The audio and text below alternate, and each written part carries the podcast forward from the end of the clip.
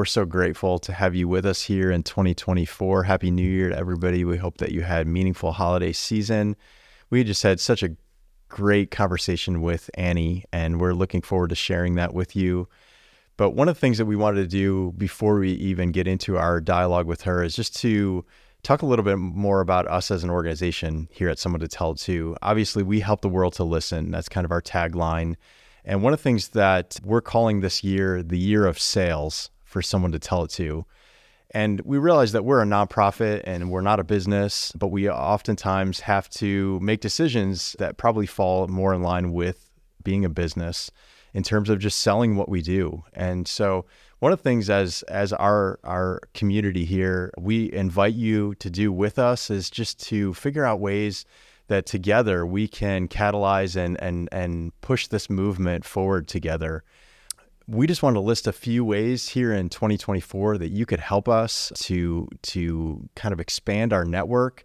Obviously, you can always share our podcast. If you could think of five people in your network who would find value in hearing one of our conversations, just hit that share button. That helps us so much to get these conversations in more ears. But then on, on top of that, we, we do have a virtual training that's available on our website. It's our six module training, and we we give our 100% stamp of approval that if you go through our training, you will become a better human being. And by being a better human being, you are inherently going to be a better listener because you just you care deeply about people. And so we just encourage you to go to our website, someonetotell2.org, to learn a little bit more about our training and to access it, and then to, again, encourage other people to go through the training as well. So we're just excited about this year of sales to try to push our, our work so that it just expands this movement of, listen, of listening on a global scale. So thanks for being a part of it. So we'd like to share a little bit about our guest, Annie Rappeport, today. Annie Rappeport, PhD, describes herself as an academic, an artist, and an advocate. In her role as an academic, her primary field is international peace studies. She is a bridge builder, a researcher, and a teacher. As an artist, she is formally trained as a theater artist, musician, and a graphic designer. She has incorporated her love of the arts into her research, her teaching, and her advocacy work. And as an advocate, she brings passion to everything she does. We think you'll hear that in the, in the conversation today. Having held elected and appointed roles that have played that helped her serve her communities, especially within the University of Maryland system. She also serves on the Semester at Sea Alumni Council, which you'll hear a little bit about in this conversation, which advocates for the enriching power of international and experiential education. And she also serves on the board of the International Listening Association, to which we belong as well, which advocates for listening skills in fields such as education and healthcare. Annie lives in the Charlottesville, Virginia area with her husband and her twin daughters. Well, Annie, welcome to the Someone to Tell To podcast. It's so good to have you with us today. Thank you so much, Tom and Michael, for having me. It's it's an honor. And Happy New Year. Happy New Year. well, one of the things that we have always done with our guests, and we we love to start our conversations this way, is just to ask you to tell us and our listeners a little bit about yourself. Yes, I am currently a person trying to make I guess make my dreams come true. I recently p- finished my PhD at the University of Maryland a little over a year ago. And like so many in academia, I find myself hopeful and also weary as as I seek a full-time career. I'm doing so many meaningful things. I'm able to teach graduate students both at Maryland and University of Virginia. I'm able to teach a course in genocide prevention at Maryland to graduate students, which is a course I created that means so much to me. I'm able to do postdoctoral research and I'm able to do work for the Holistic Education Review, which is a journal. And I enjoy all of those projects.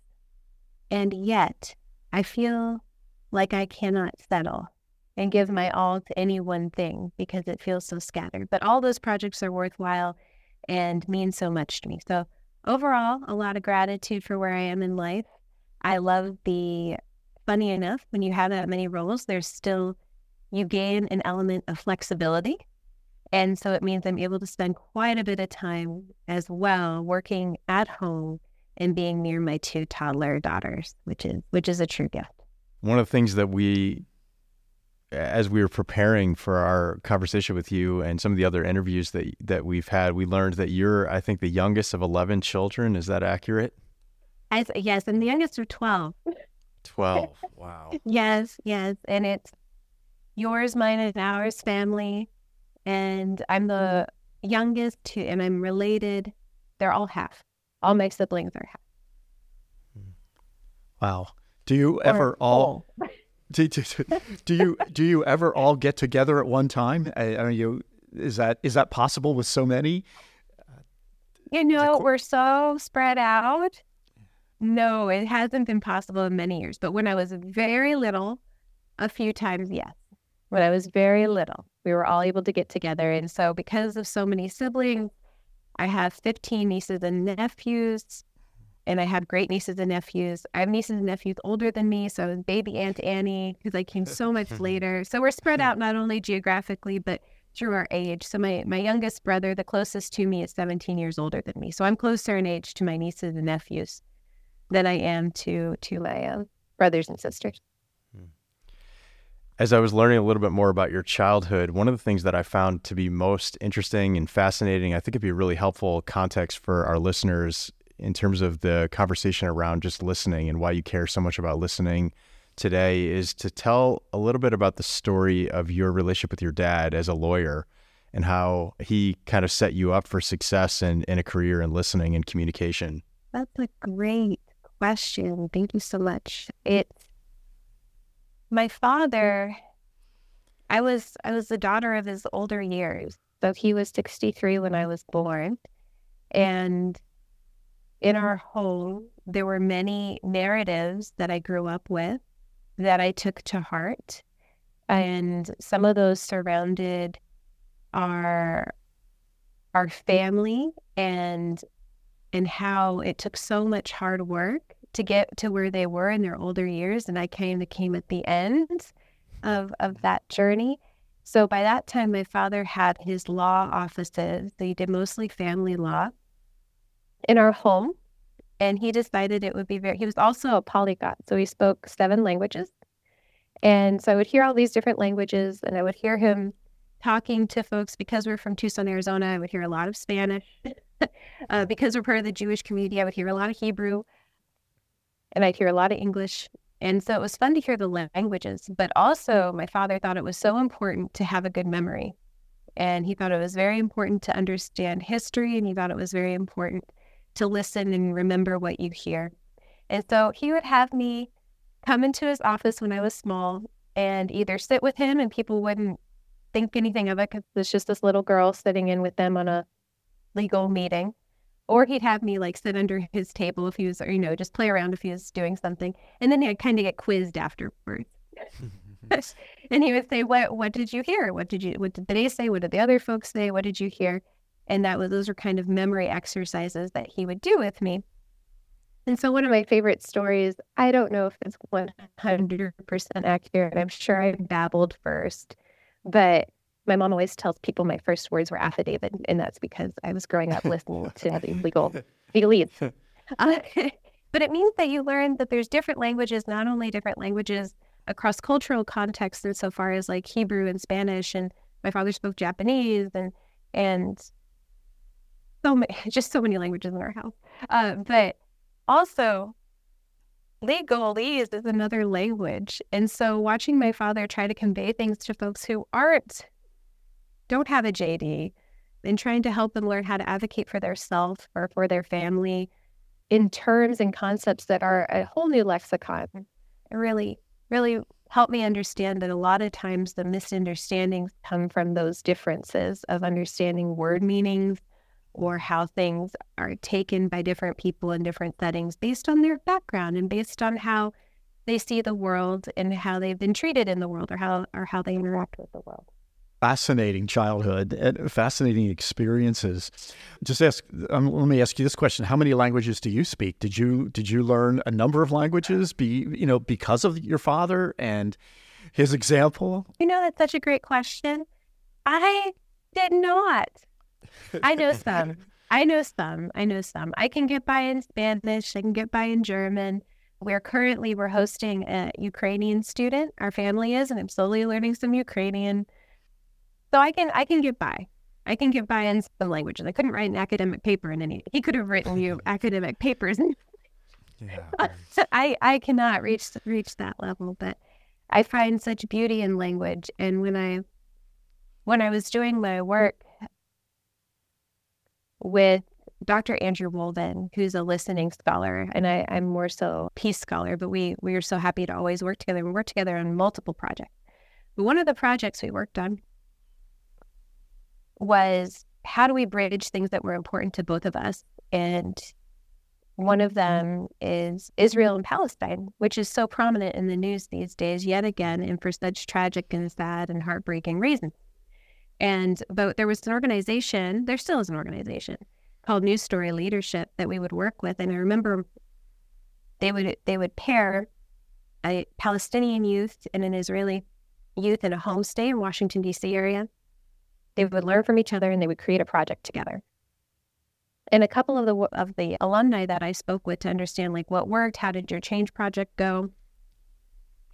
Something mentioned time and time again was one of the things that causes so much strife and so much misunderstanding and so much ill will and fear in that area is the inability to listen to one another because of the language barrier, even though you're neighbors. And one of the change projects that meant so seemed like such an amazing project to me was creating a way to teach for free Arabic to Israeli people.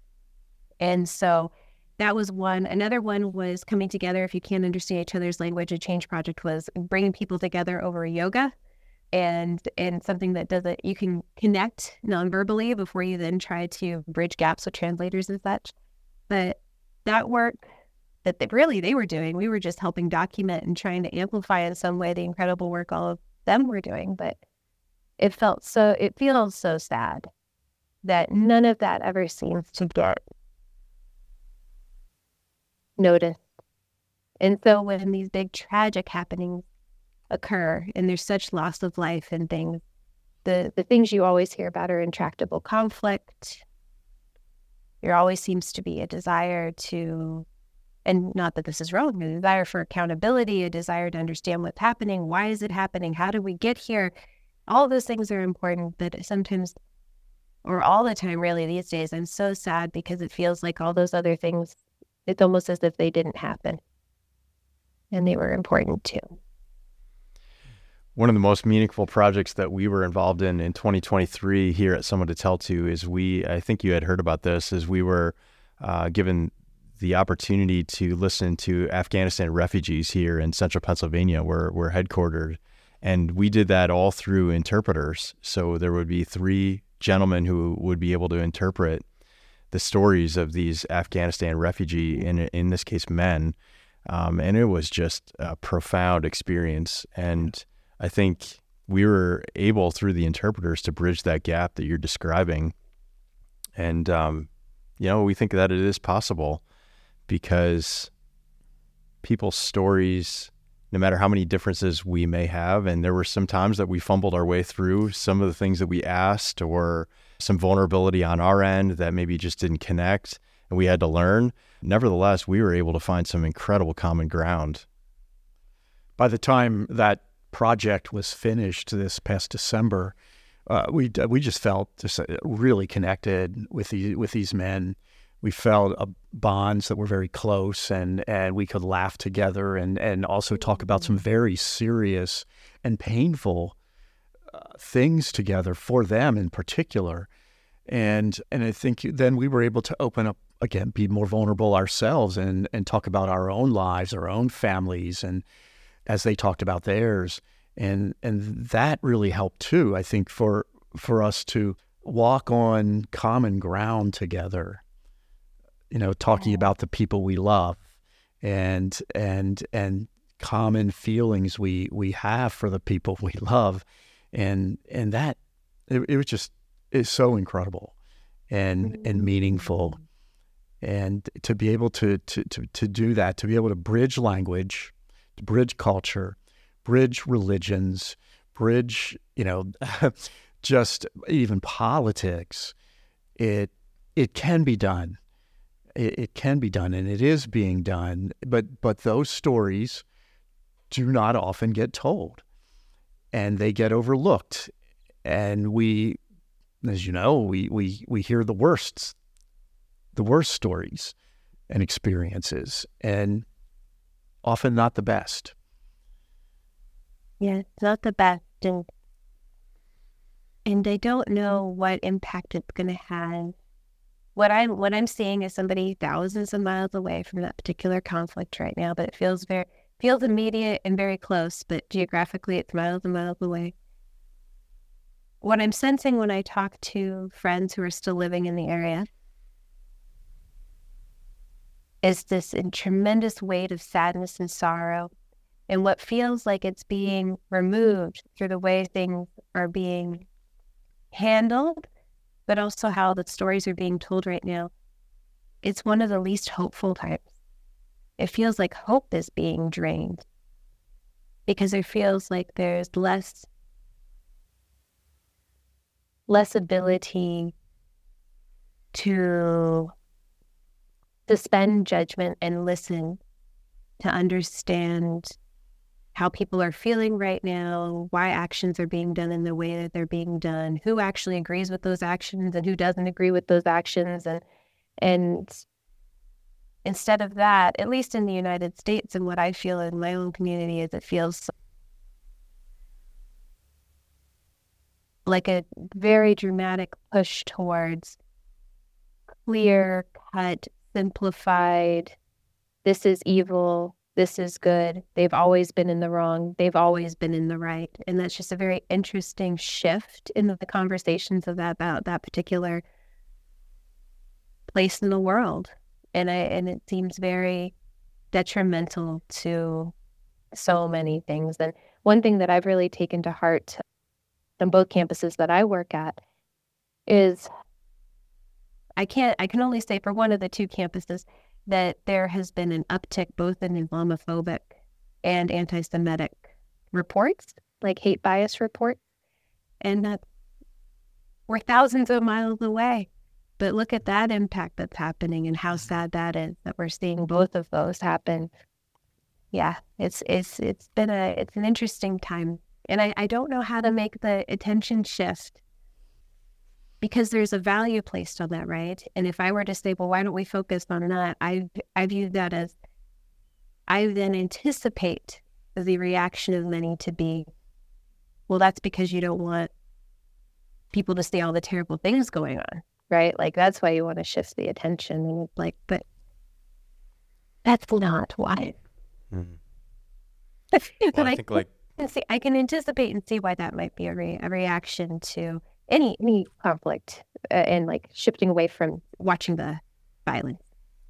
I think you, like us, we can't ignore the realities all around us. We have to be aware of the realities to know how to address the realities, but we also can't live there. And I think that that's what you're describing is we have to be a people of hope.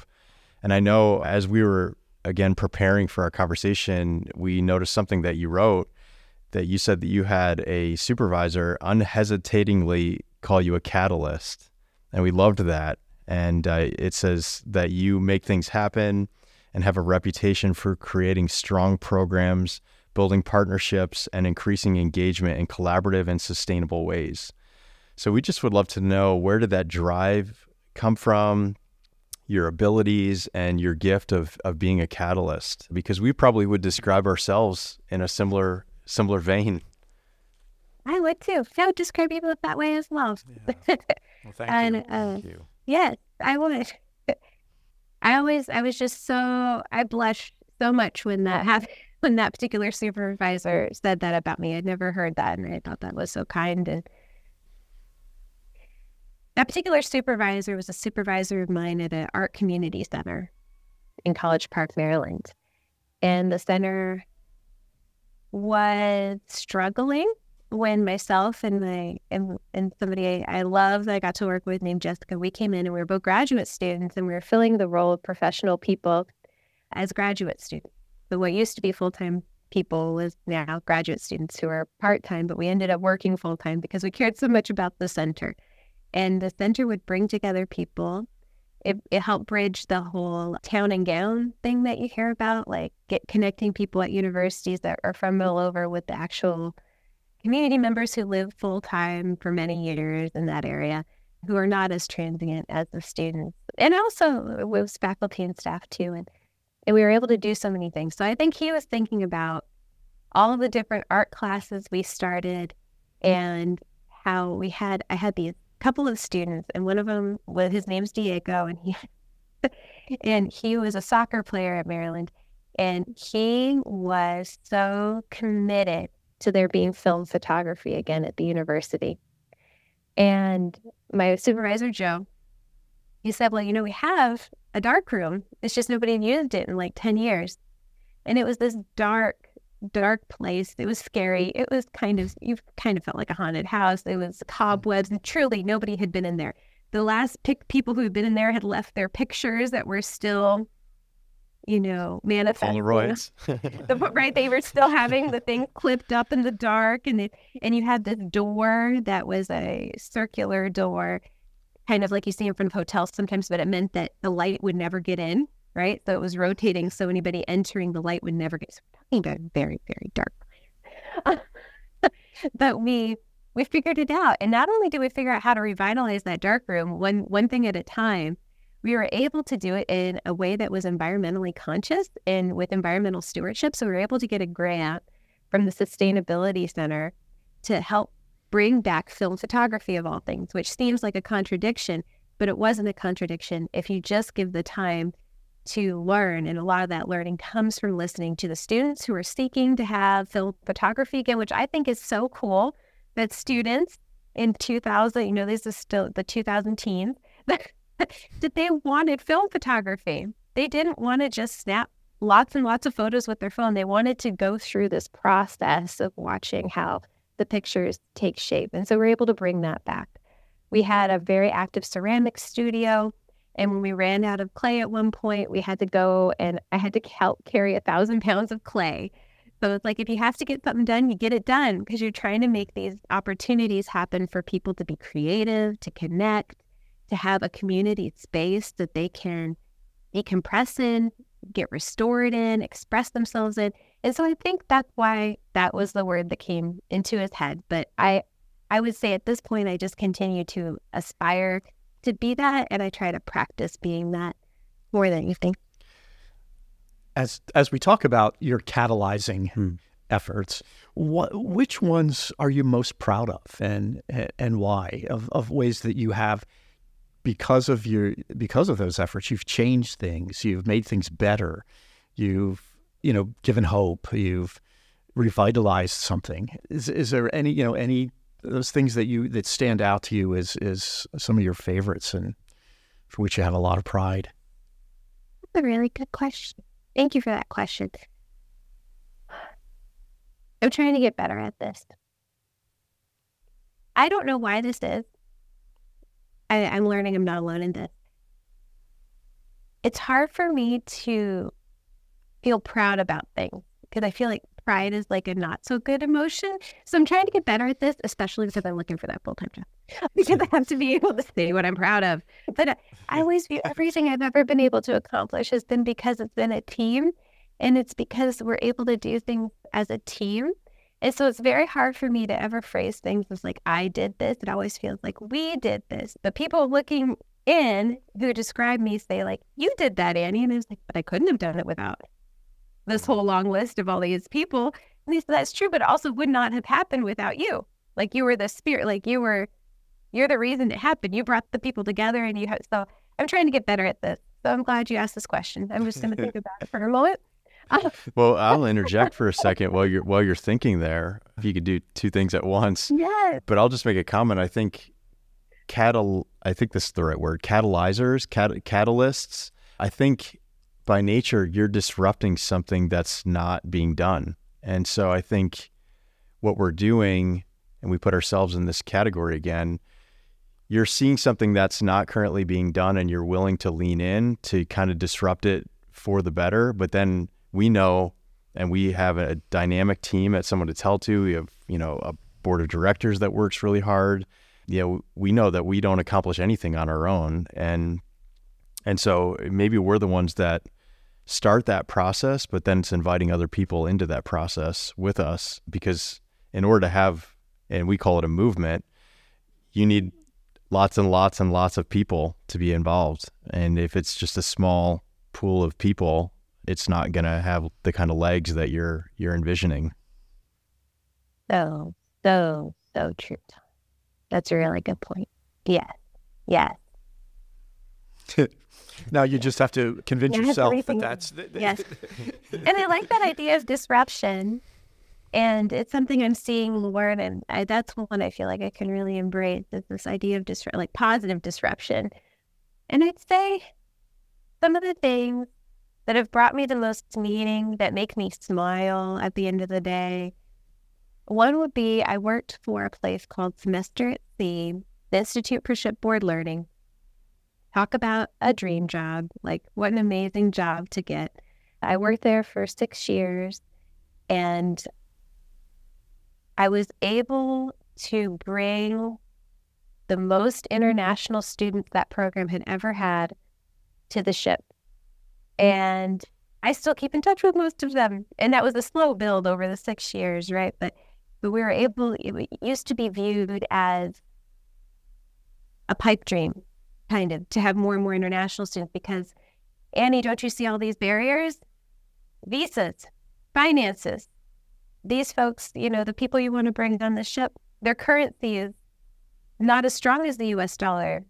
You know, how how on earth? How are they even going to be able to cover small things when they go to these very, you know, countries with a much stronger currency or how will you help them if their English isn't perfect yet? And how will you how can we welcome people if their credits won't transfer back to the university of where you name it place in the world? and so hmm. so many barriers, right? But for me, at the end of the day, I was like, we can't be an international program and we can't say the world is our campus if we're not inviting and really mean that we're inviting the world in. So it took a lot of long nights. It took a lot of, I've been told I worked kind of like a young lawyer would work. Like you just work all these hours because you're just trying to figure out. So I was trying to figure out visas. I was trying to figure out currency, scholarships, tra- all these different things. And so being able to advocate for those things and some of the hardest spaces to do that in is trying to convince leadership that also has a lot of other concerns on their mind. They're trying to keep a whole program running on a ship. A ship is incredibly expensive. and it only got more expensive with how fuel costs were going while I was working there. And almost every voyage, you can still look at the voyages to this day. One thing I love about semester at sea is they're flexible. And so if something happened, for example, recently in in the fall, there was the earthquake in Morocco. To not be a burden on on that port in Morocco, they diverged and went to Barcelona, Spain. So they, they're able to always adapt, which I always love. By inviting people from around the world onto the campus and truly supporting them, whether they're faculty, staff, or students, you have to add in to your considerations of where you're going to go, the timing of which ports you're going to, who will and will not be allowed on, off that ship. An example of this would be one of our most common ports is India, wonderful port. India has very strict, I shouldn't say has, uh, had at the time. I, can't claim that this is what they do now, but in the years that I was working there, very strict rules to where even our students who had one Pakistani parent or one Pakistani grandparent, it, they're not going to get off that ship. So then you as a program have to think about do we go to this port if not everyone can get off? One time when I was on the ship, it, they were just beginning to lift the barrier to go to Cuba. So everybody thought they were going to Cuba. And I was actually on the ship at this point. And we're getting closer, getting closer, and we learn from the the legal standards that the students would be allowed to get off in Cuba, but not the lifelong learners. And we chose not to go to Cuba because not everybody could get off in Cuba, and that that created some some conflict um, on the ship about about what what people should or should not have done, but I think my personal feeling is we made the right choice because first and foremost, we're a community. And sometimes we couldn't help it, and we would talk to the student beforehand. We've had a, we had a few students come who were refugees, and as a refugee, that's even harder to get all the various visas. And so sometimes, in very select circumstances, we would sit with the student and say, "We're unable to change this much of the itinerary. Are you willing to come, even if you can't get off in this port?" And we would be very clear, and we may or may not could have. But I felt so good about how many nationalities we were finally able to bring on that ship because that's where I think the real education comes. I think it comes from the people that you're living with and learning from. And then that helps, of course, that you're going to all these places, but the fact that everybody was there from such different perspectives, I, I I'll always feel good about that. So I felt really good about that. The other one I think would be one I did not expect at all which was that University of Maryland, they have, like many universities, they have different mechanisms of shared governance. Hard to explain, but basically, you have to you have people representing constituencies, faculty, undergraduate students, staff, and graduate students. And there was a lot of conflict going on with the graduate students. And there was an impeachment of the graduate student president. And I had some people come to me and say, Annie, you need a job. Would you consider this? Mm-hmm. I thought, oh dear, no. Oh dear, no, no. I don't want to get into politics, even though, like, I, what is politics of graduate student government, right? Like, I don't want to get into politics. And they said, no, I think you're so, you're so calm. you know, we think you might actually be able to bring this people back together because we should have over 100 people on this graduate student leadership thing. And we have, you know, 15. like, can you help us get this the numbers back? And and so people thought, I kid you not, people gave me the weirdest looks because I was voted in. I did get it. Nobody else wanted the position though. So it wasn't like it was really competitive and I was elected and like, woo, no, no. It was more like, well, anybody please. just it's really bad right now. and so I think that first time I ran completely uncontested. And so I was elected in. And people give me all these crazy looks because they're like, well, what are you going to do with your time? How are you going to do this, do this, do this, do this? And I said, before I do any of that, I'm going to sit down with every single person and I'm going to listen to them for like an hour. I'm going to ask them what they want. Why did they join? What are they doing? I'm going to talk to the people who've left. I'm going to see why they left. I want to go listen to the people of the different departments that have shut, they literally shut the door. They were like, we don't want to work graduate students anymore. You, you, no, no, no. Hmm. And so that took a lot of time. And people were like, you don't have that time to spend doing that. And I said, I cannot afford not to do that because how else are we going to get anywhere? The reason all these people are so upset is because they don't feel heard, they don't feel listened to. And they're correct. They haven't been listened to and they don't feel heard. And so it, when I was listening to folks, we were able to unearth a number of different things like people feeling bullied, people feeling unfortunately discriminated against by, let's say, their advisors or by other peers or what have you. So we were able to get really far. We were able to do a lot of things. We were able to shift from the chaos of the organization falling apart to we're now cohesive again. Now let's get better stipends. Now let's advocate and get more housing options, like things that can truly help people in the day to day living of their lives as graduate students. So that's probably the other one. And I'll always like sit back and be like, mm, that worked out. that's wonderful. and and the you you struggled at first to even come up with anything, but then you you you did a great job at uh, you know two two fantastic examples of that, and we can only imagine there are many many more mm-hmm. too. We have no doubt about that. So you mentioned listening there a couple of times, especially there at, at the end. When and or how did you discover that listening was so important? you know, this is, this is important to us. This you know, you had, uh, because this is what we do as well. And we believe it's extremely important. What, what inspired you to, to understand that or come to that conclusion as well? a really good question. And one day, I'm sure you have this somewhere, I want to hear your all stories with that. So that I kind of know them, I kind of know them, but I feel like they probably come even earlier than the story I know about. So that'd be interesting to know. But I would say a couple of things. I used to, all throughout my life, until I was in university, I was a pretty good student. wasn't great. I was pretty good. And the thing I wasn't very good at, the the grade, like the reason my grades were never way up here, because I refused to participate. Because I was scared to death to participate in class. I mean scared to death, like heart rate. Could not. I was like, please no.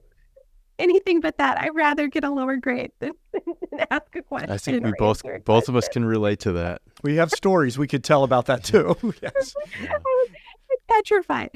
I don't even know exactly why I'm petrified.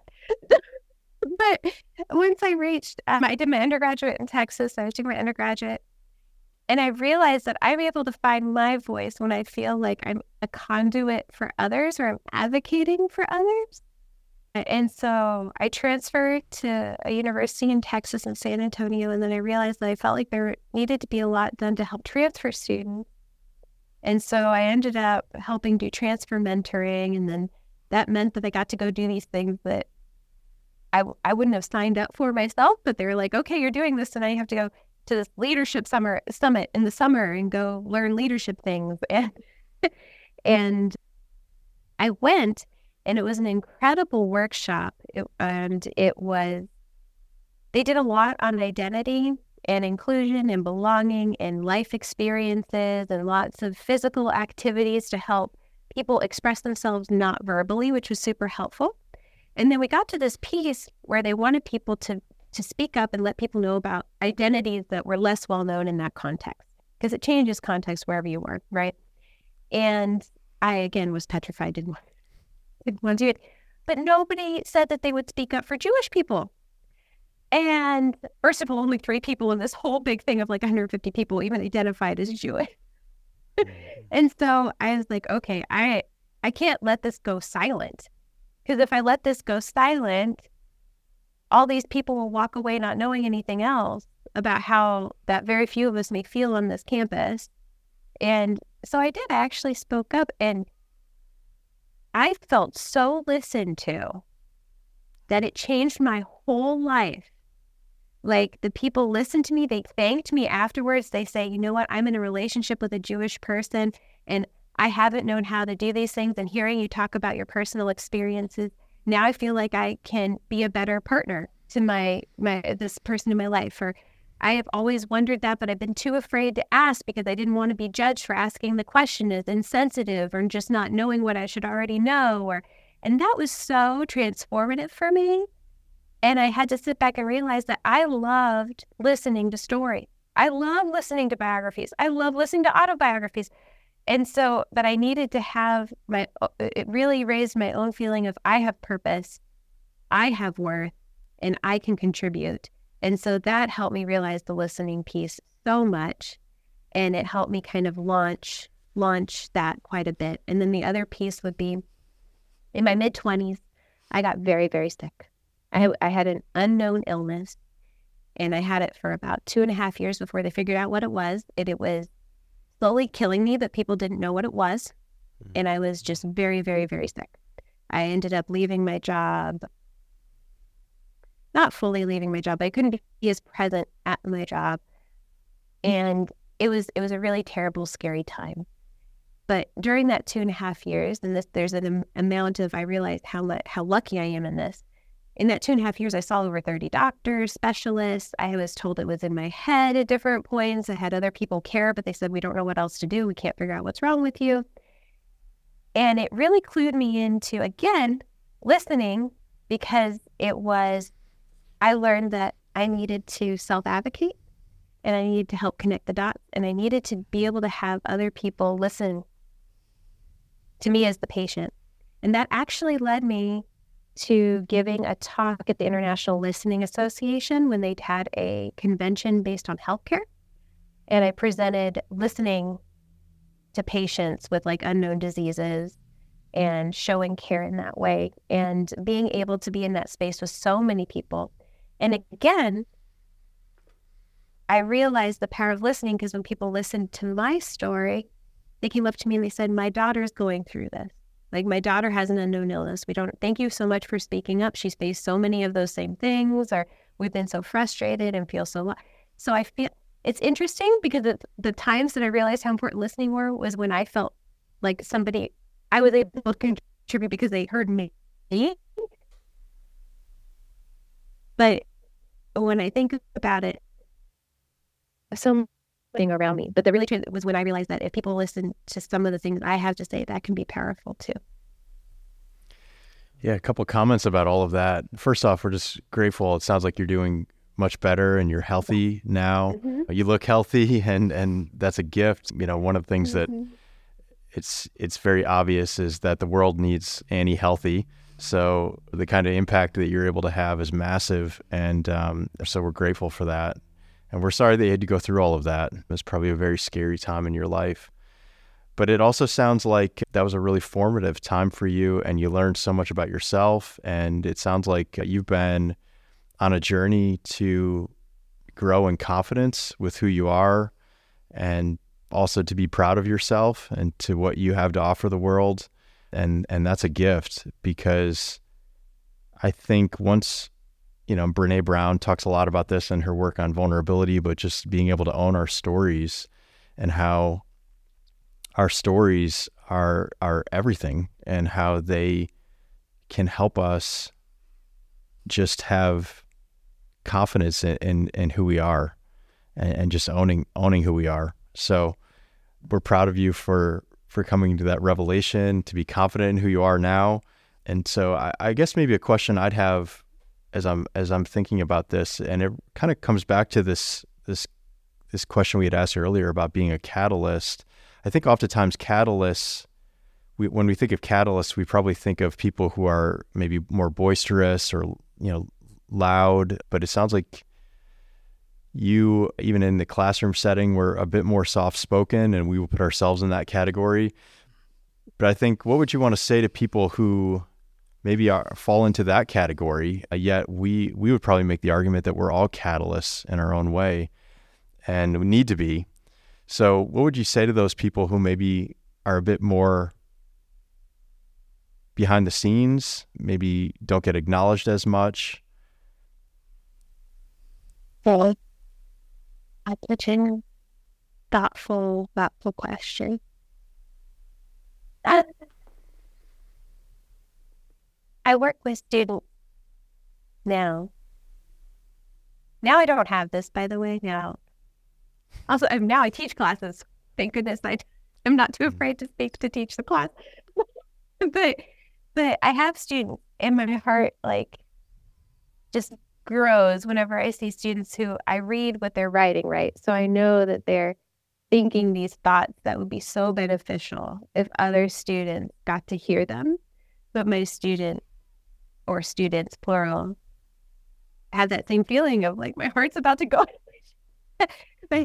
so I I think I just I don't know what everyone's transformative moment will be. I hope people know that their story is worthwhile and mm-hmm. and I would almost put I almost put the onus more sometimes on the defaults of how things are done. So a lot of my, at least what I'm told, my successes when I get my evaluations as a teacher, is people really like how I set up the class because you can't fade into the background in my classes.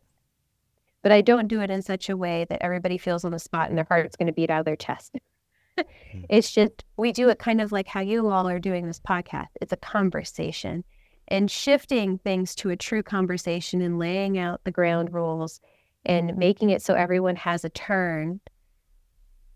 Because when I was listening, I would ask students, why do you not want to speak up? And someone would say, well, I don't want to feel like people are, think I'm taking over the class. Or I would have people say, I'm afraid people will see right through me and know that I don't know this one piece because I don't know everything about this one topic or these sorts of things. And so we, we lay a, a groundwork of none of it, we're all human.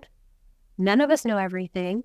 If somebody says something and you immediately bristle, you bristle up and you're like, oh, I really don't like what I just heard.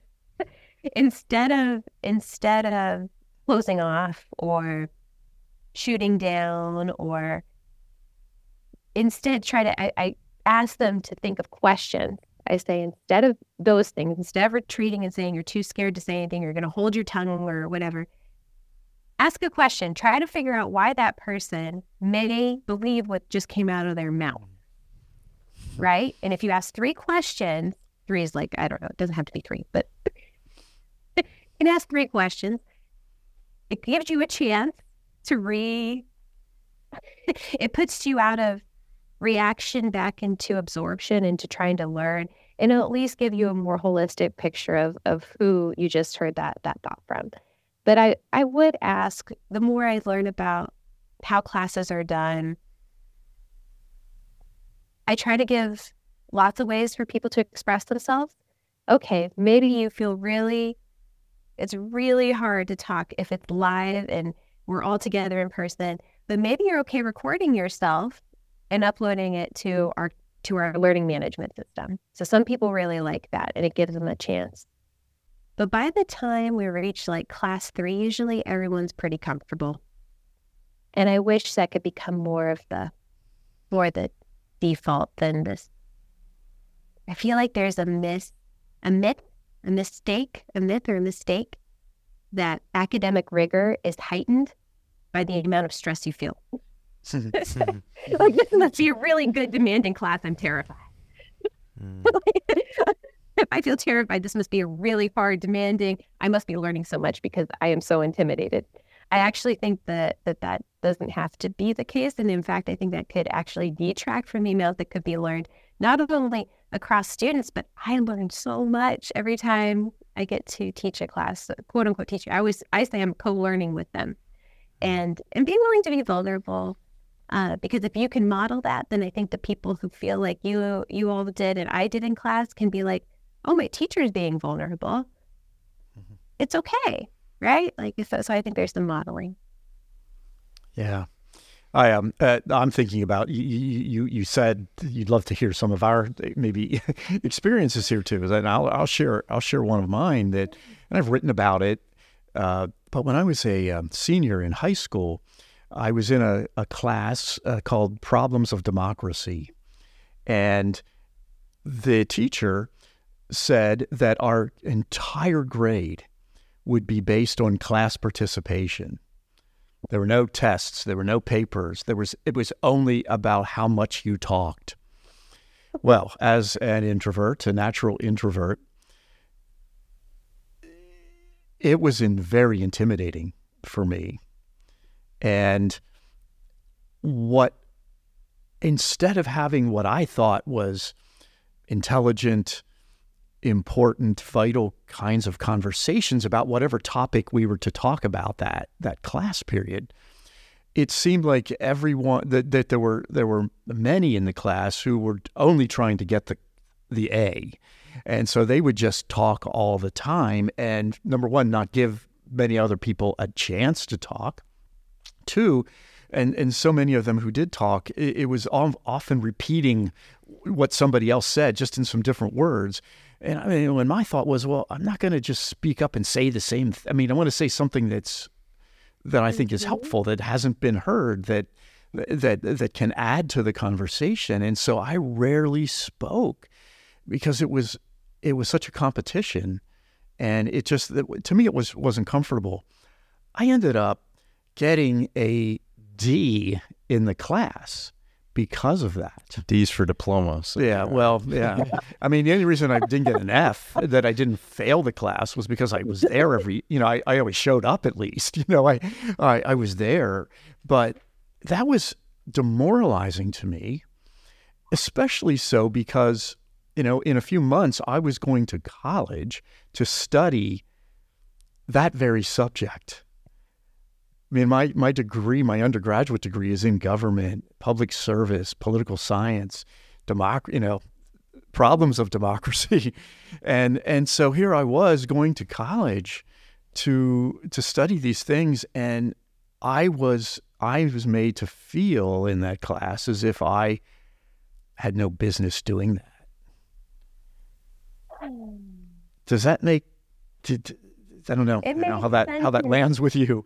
And but, what a uh, loss, right? Yeah, what a loss yeah. for every student who walks away from a class like that. Yeah. So I'm going to ask a, a follow up question to mm. the my story Michael just shared. And I think this will be kind of maybe a good way to end our conversation today. How can we help give more people a voice? It's a great question.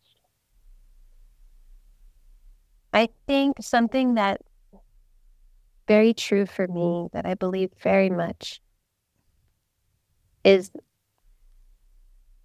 we are all more powerful than we think we are insofar as to what you're what you're saying. Like how do we give more people a voice? All of us in our lives have the power to give more people a voice. Hmm. And I would say one thing is to put on fresh eyes or challenge yourself in your own workplaces, in your in your school settings, in your community spaces, in your families. Look around and who are you not giving voice to or not giving enough voice to? One that has become very apparent very apparent to me and I feel is such a Hmm. It just takes being a kind person and maybe just thinking about it. And I'm sure people aren't trying to not be kind when this is happening. So I don't want to make it sound like there's a judgment like you're not kind because you weren't already doing this. Not at all. But I've realized both working at Maryland and Virginia that there's a handful of us, and this just comes naturally, where you, everybody you work with is everybody you work with. It's not a hierarchy, but then you learn that there is a hierarchy and you realize that many of your peers or colleagues, people that are also very kind people, for example, don't strike up conversations with with the staff. They have built a, a wall between themselves and staff, or they don't want to talk to or listen to students unless they're in the class answering the very question they have given. And I've also learned that many faculty don't feel heard or listened to. And it's because of these barriers of role on campus that's interesting to me. And we were recently trying to figure out there's going to be a contemplative sciences center next door to the School of Education at Virginia.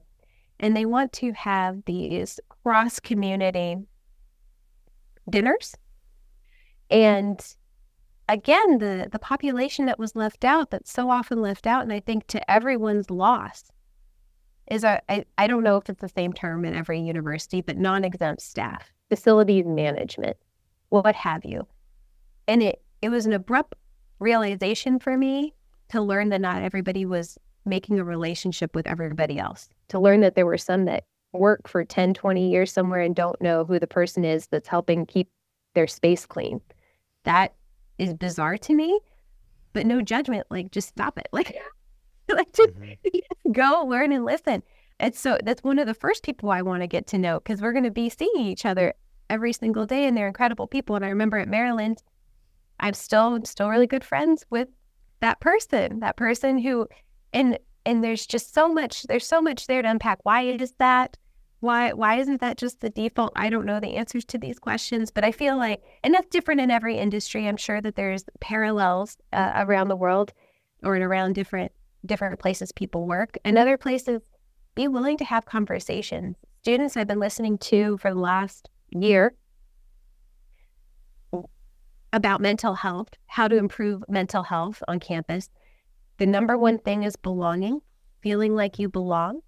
And mm-hmm. students just want spaces on campus where they don't feel like they're interrupting somebody to, to meet somebody. They're like, can we just have a dining table where everybody knows that if you sit there, you want to meet someone? Because I feel like if I'm new, I'm interrupting someone. Same thing for spaces that are studying or spaces they that people are feel are having these these moments of feeling rude, where they would have in past times before there were all these headphones and things, it would have been just natural to go introduce yourself and say, Hey, I, I study here too. Who are you? So I don't know. Things like that. Little things. I think we all have the power to do that. And I think it could have a really big impact.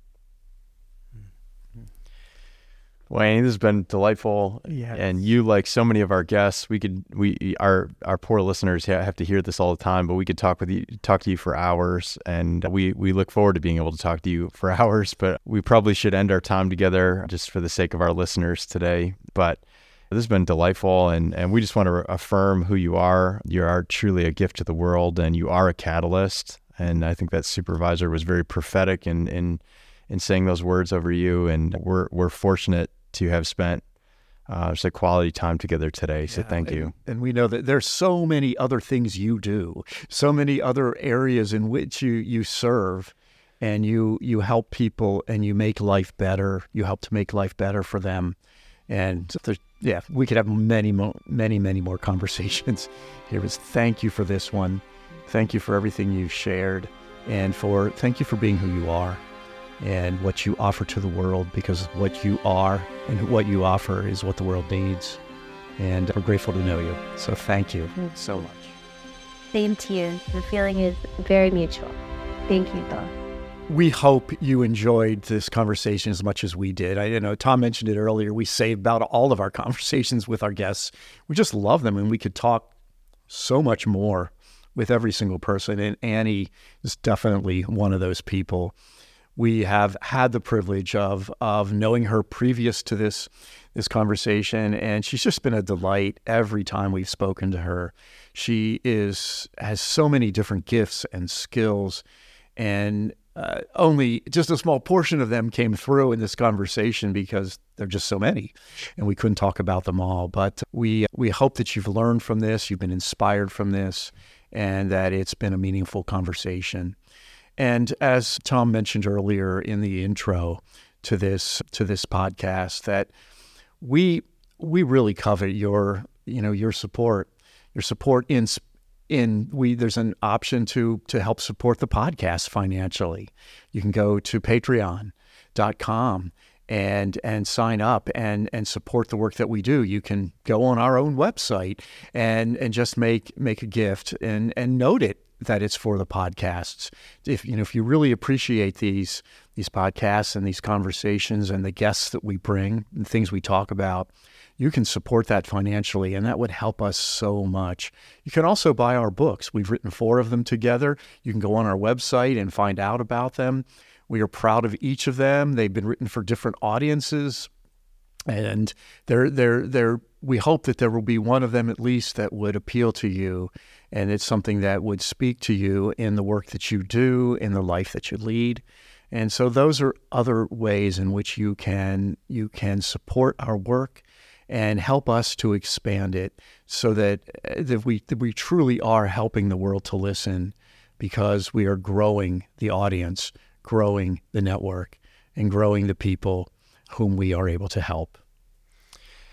We'll just end by just thanking you for joining us here in 2024. We're in season six, which is just hard to believe. We've had almost 100 episodes of the Someone to Tell To podcast, and you've been with us all along the way, and we're grateful. So we look forward to the next conversation, and until we listen again.